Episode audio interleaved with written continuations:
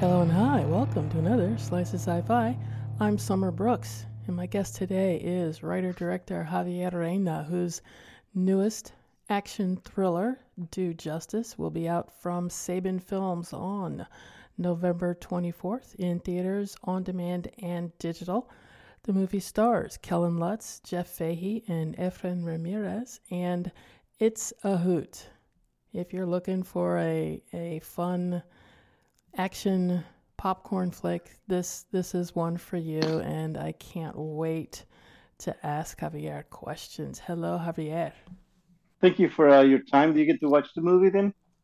Yes, I did. It was very entertaining. I was very curious about it because I'm a big Jeff Fahey fan. I've enjoyed his work in TV and film over the years, and watching his performance was so much fun for me because you could tell he's an accomplished criminal. He's used to a certain level of success, and he has expectations. And it just seems like this particular crew that he's the boss of were not top tier talent.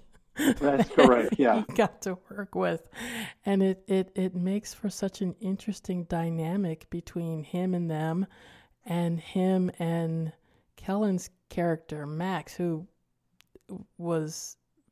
family basically was brutalized by this gang, and the pacing of the character development and the action was so much fun because usually it's too fast or too slow and you're not sure why people are doing certain things, but this one built up in such a wonderful way that you cared about the different people who were involved. And since you also wrote this, how long did it take you to write this and get the characters' essences where you wanted them?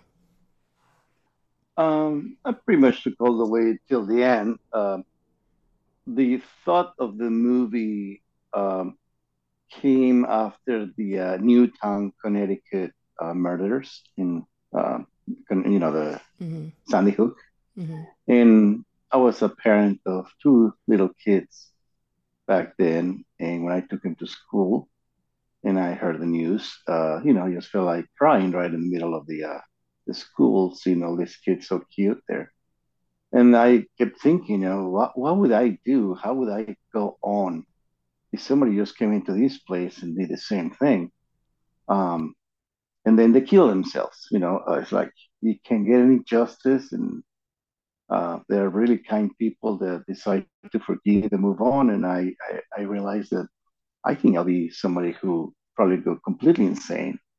And I started writing the character of Santiago, somebody who is a cop and has these feelings about the system being not great, but he has a restraint because he's a normal human being and has a job. And then I go, well, what if? And then there comes Max, who is willing to just lose everything because, he feels like he lost everything already. So there's nothing to lose. So what the hell? And Santiago says that to him, if something like that happened to me, I might end up in jail, but it is what it is. And in a way, Max is going to be playing what Santiago could only wish he had the guts to do.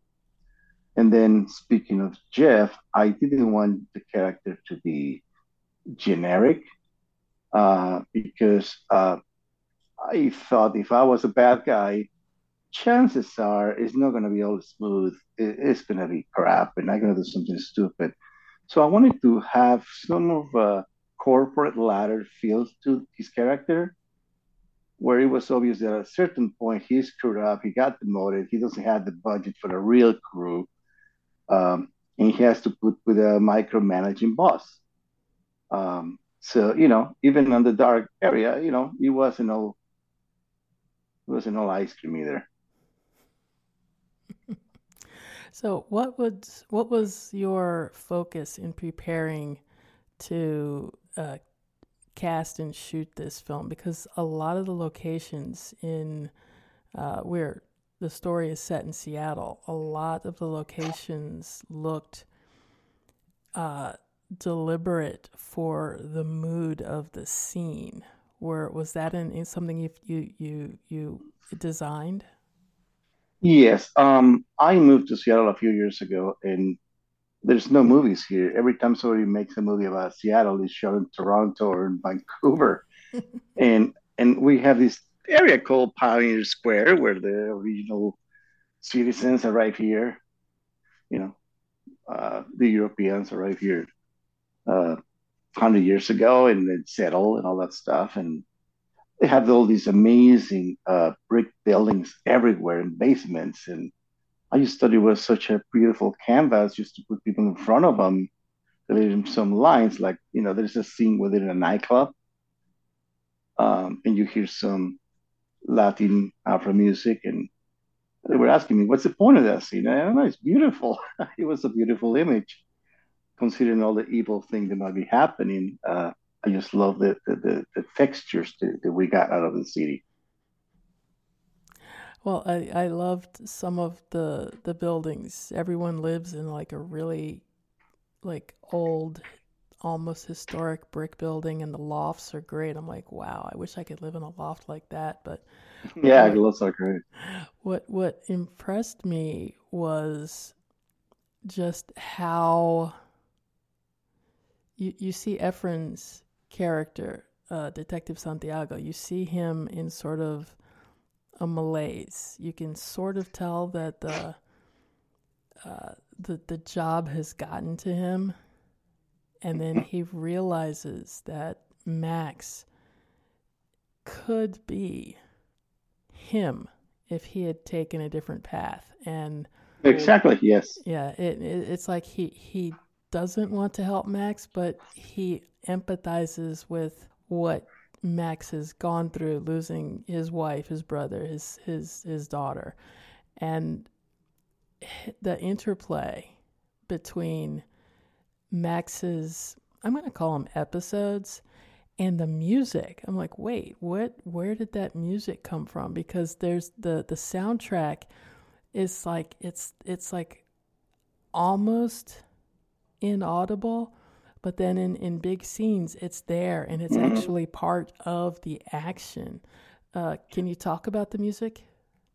Yeah, Marcus Trump, my composer. I have known Marcus since I was 30 years old. He's a German composer. He lives in LA, and actually, we talk about this stuff all the time, and we miss the old soundtracks from the 70s, you know, the John Williams themes that you remember, the movie. Sounds like everything is now just moods, but that's what audiences seem to be enjoying. So we just wanted to make sure that the movie had feelings. And when you work in independent movies, a lot of time you don't have the budget to do enough sound stuff, like music. It seems to go out of the window right away. And Marcus is just like the most talented person I ever met. And I just said, I need feelings. Bring feelings, no manipulating, just I want to feel it. And he goes, how about this and how about that? And they're both great, but we just have to go with one. And if you look up his work, you'll see the stuff that he's done. He's amazing.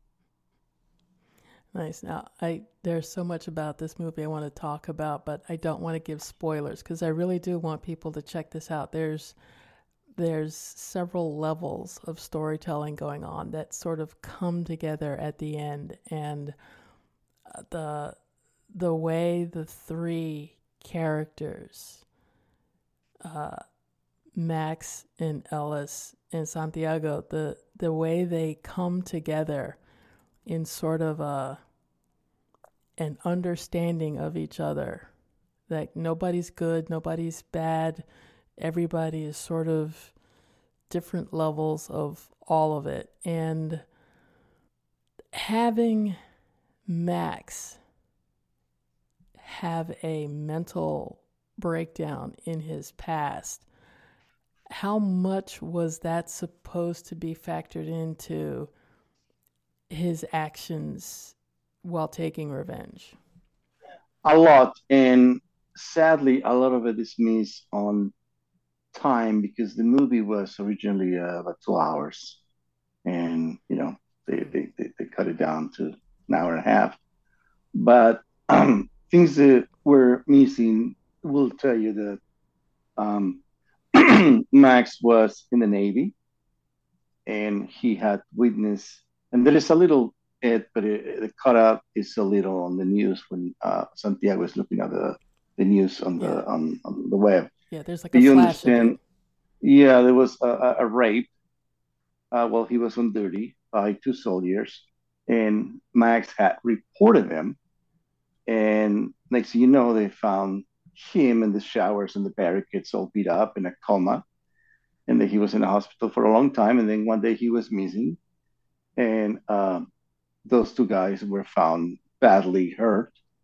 And it was obvious that he did it. He spent a few years at a mental hospital in Massachusetts, where he meets his wife, who's a doctor.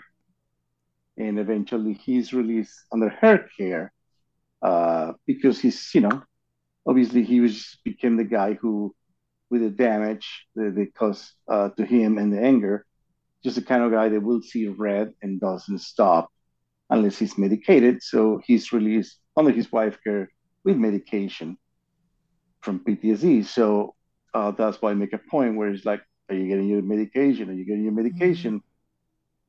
Then you know that something's happening. Unfortunately, I didn't have the amount of time and scenes to detail more of his background.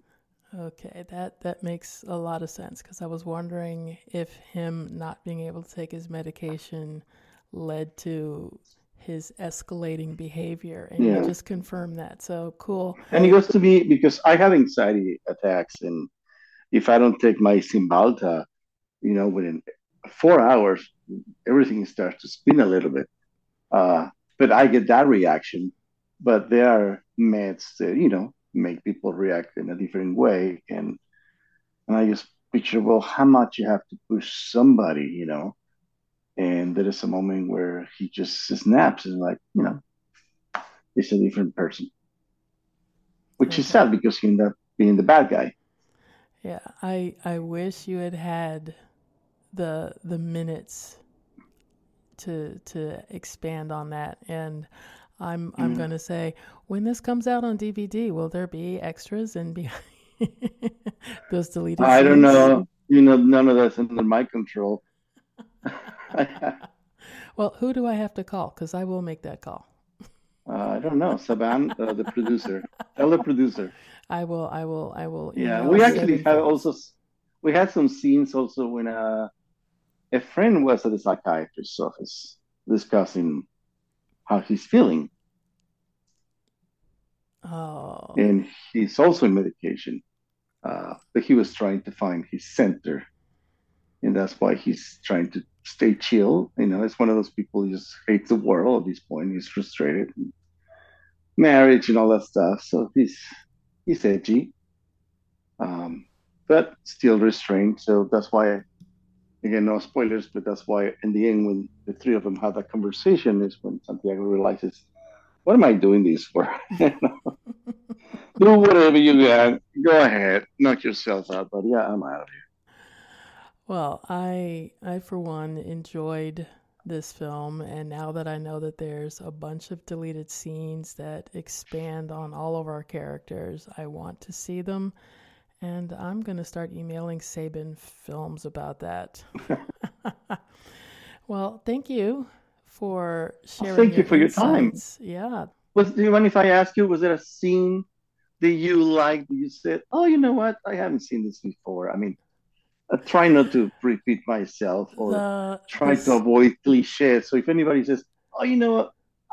That was at least not predictable. The scene that stuck out to me most was after his two henchmen found the money and they blew up, and Ellis is sitting in the car watching the fire and the burning money raining down, and the look on his face is just one of those, what did I do in a previous life to deserve the incredulity on Jeff Fahey's face at that moment made me laugh out loud because I did not expect that sort of reaction. Yeah, because it's always playing tough, right? I mean, Jeff characters are usually tough guys. Yeah. I mean, men. So I wanted to be have a little vulnerability to him. And also when he's in his house, he's very vulnerable. You're putting your feet in my coffee table. You know? I mean, he's like, these people. Well, so that's what I like. He has a straight face, but you know that inside he's like, I hate these people. Well, thank you so much for everything. The movie is Due Justice, out from Saban Films, in theaters, on demand, and digital on November 24th. Again, Javier, thank you for your time today. Thank you so much, Summer. Have a great weekend. And we'll be back with more Slice of Sci-Fi right after this.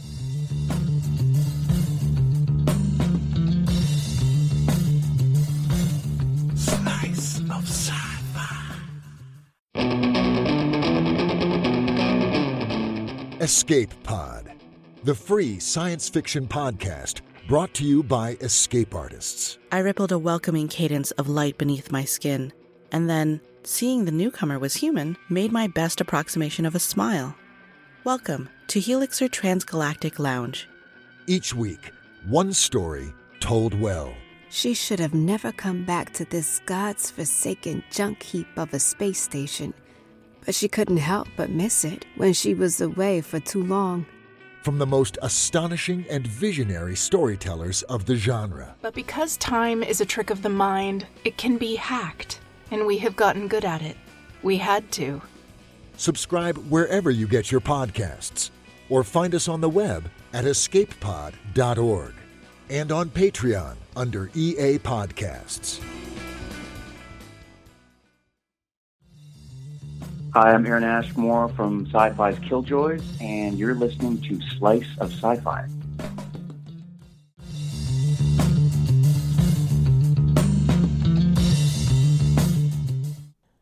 Once again, the movie is Due Justice, out November 24th from Saban Films. It's an action thriller, and I like this movie. It's choppy in a few places because of, you know, what the director Javier mentioned. The original cut of the movie was 2 hours long. It's now, you know, just about 90. And I am curious to find out how much storytelling was excised, how much background, how much more interaction. And I want to see a longer version. I want to see the 2 hour director's cut. And I kind of hope Saban Films puts out the 2 hour director's cut on DVD or something. I mean, I would love to see a director's cut, or at least a collection of playthrough deleted scenes. I would love to hear a commentary track with the director and all three leads. I see the potential that this movie could have been more than what we've received, and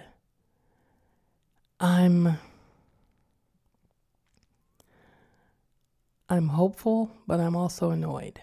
I don't know if I can explain that any differently. It's like we have a borderline indie movie, small budget, small studio movie, and it's an action thriller with some special effects, with some intriguing shot selections and scene compositions, and for some unknown reason, I shouldn't say unknown, for unusually punitive budgetary constraints. It was edited down from 2 hours to an hour and a half. It's not like they had planned to film 2 hours worth of movie and couldn't because of budget. That extra 30 minutes was already filmed and cut together. It's out there. It exists. It's part of a more complete movie. I'm betting an extra 15 minutes would have clarified some of the story leaps that a viewer is forced to guess at what may have happened or what might have been going on in the background. And that bothers me. That really bothers me, because this movie deserves that extra half an hour. That's all I'm saying. So if you have a chance to go see it, catch it on streaming, what have you, let me know what you think. Call in, leave a voicemail message. The number is 602-635-6976, or shoot me an email, summer@sliceofscifi.com.